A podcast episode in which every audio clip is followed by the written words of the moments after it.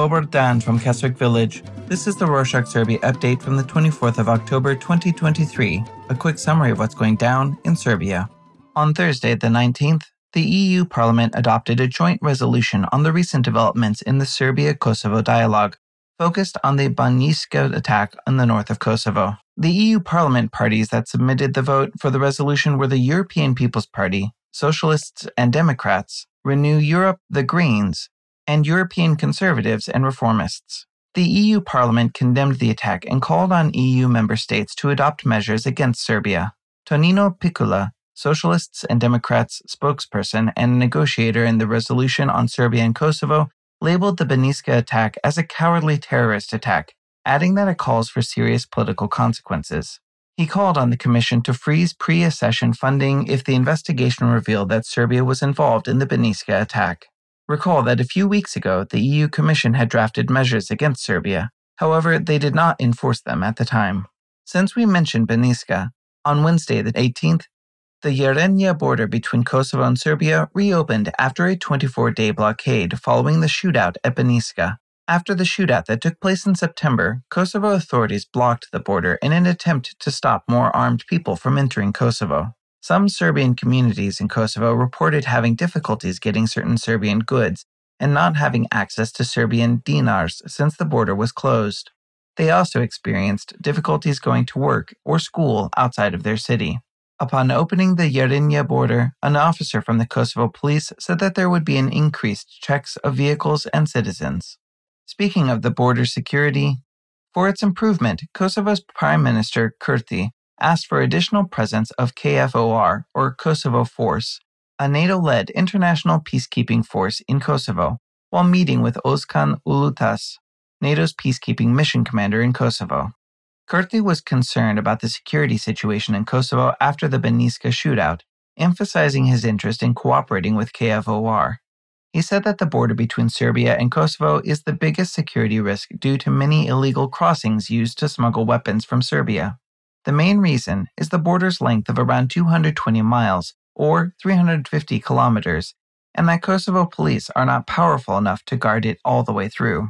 After the meeting on Wednesday, the eighteenth K F O R put out an official statement, saying that they will mainly focus on safeguarding the Serbia-Kosovo border to prevent illegal crossings. Besides K F O R, NATO has also increased its presence in Kosovo by sending additional troops for peacekeeping reasons. In other news, the Islamic unions of Bosnia and Herzegovina and Serbia have been raising money to aid Palestinians during Israel's attack. On Friday the twentieth, the Islamic unions prayed in mosques condemning Israel's aggression in Gaza while collecting cash aid in Sarajevo and Belgrade. The unions also performed funeral prayers for those who lost their lives during Israel's attacks.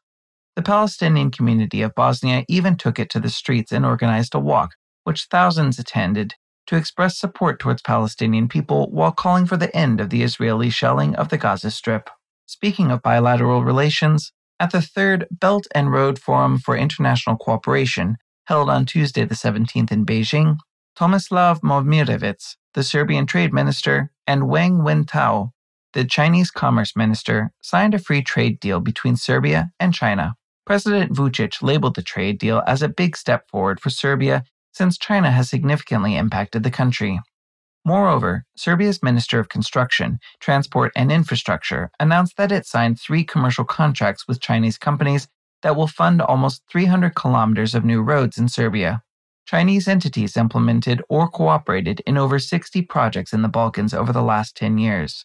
China has invested a total of nearly twenty billion dollars in the region. Aside from being in contact with China's president, Vučić also mentioned that he had an informal call with Russian President Vladimir Putin, adding that they had a brief conversation but denied any bilateral meeting. Dusan Bajatovic, the director of Serbia Gas, a state-owned natural gas provider in Serbia, said that Bulgaria's recent decision to increase the transit tax for the Russian gas transported through the Balkan Stream gas pipeline in Bulgaria will most likely affect the gas price in Serbia. Bajatovic explained that whether Serbia will notice the cost effects depends on the government. He added that the government will estimate the new gas price, considering the increased tax from Bulgaria and Serbia's economic growth and employment situation.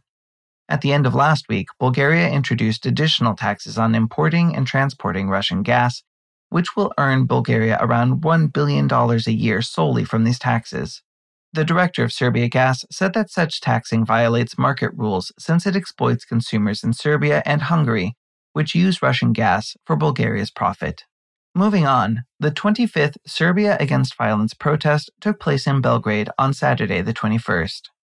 The protesters took their regular route called the Media Route, which includes the headquarters of Radio Television of Serbia, or R T S, and the Regulatory Body for Electronic Media, or R E M. Attending the protest were politicians from the opposition parties, such as the Green Left Front and Democratic Party. Members of the Green Left Front accused R E M of being corrupt and paid by Pink T V, one of the T V companies broadcasting violent content that the Serbia Against Violence protest is campaigning against. All the organizers called on the demonstrators to support the opposition by attending future Serbia Against Violence protests and boycotting the ruling regime. In addition to the lack of free media in Serbia, on Friday the twentieth, the government adopted the Bill on Public Information and Media and the Bill on Electronic Media. The Bill on Public Information and Media tackles the issue of freedom of public information, the prohibition of discrimination, and the exerting of pressure, threats, or blackmail of media workers.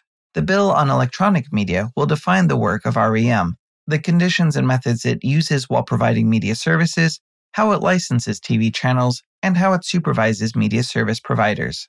These two bills will work on establishing freedom of expression and media freedom that aligns with the E U standards. In other news, Breast Care Center Yefemia, a healthcare program at N G O Women's Center Uzica, reported that Serbia has the highest numbers of breast cancer deaths in Europe.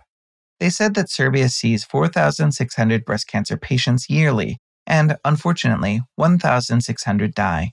However, they pointed out that breast cancer is highly treatable if detected early on, with three thousand patients surviving it every year due to early detection.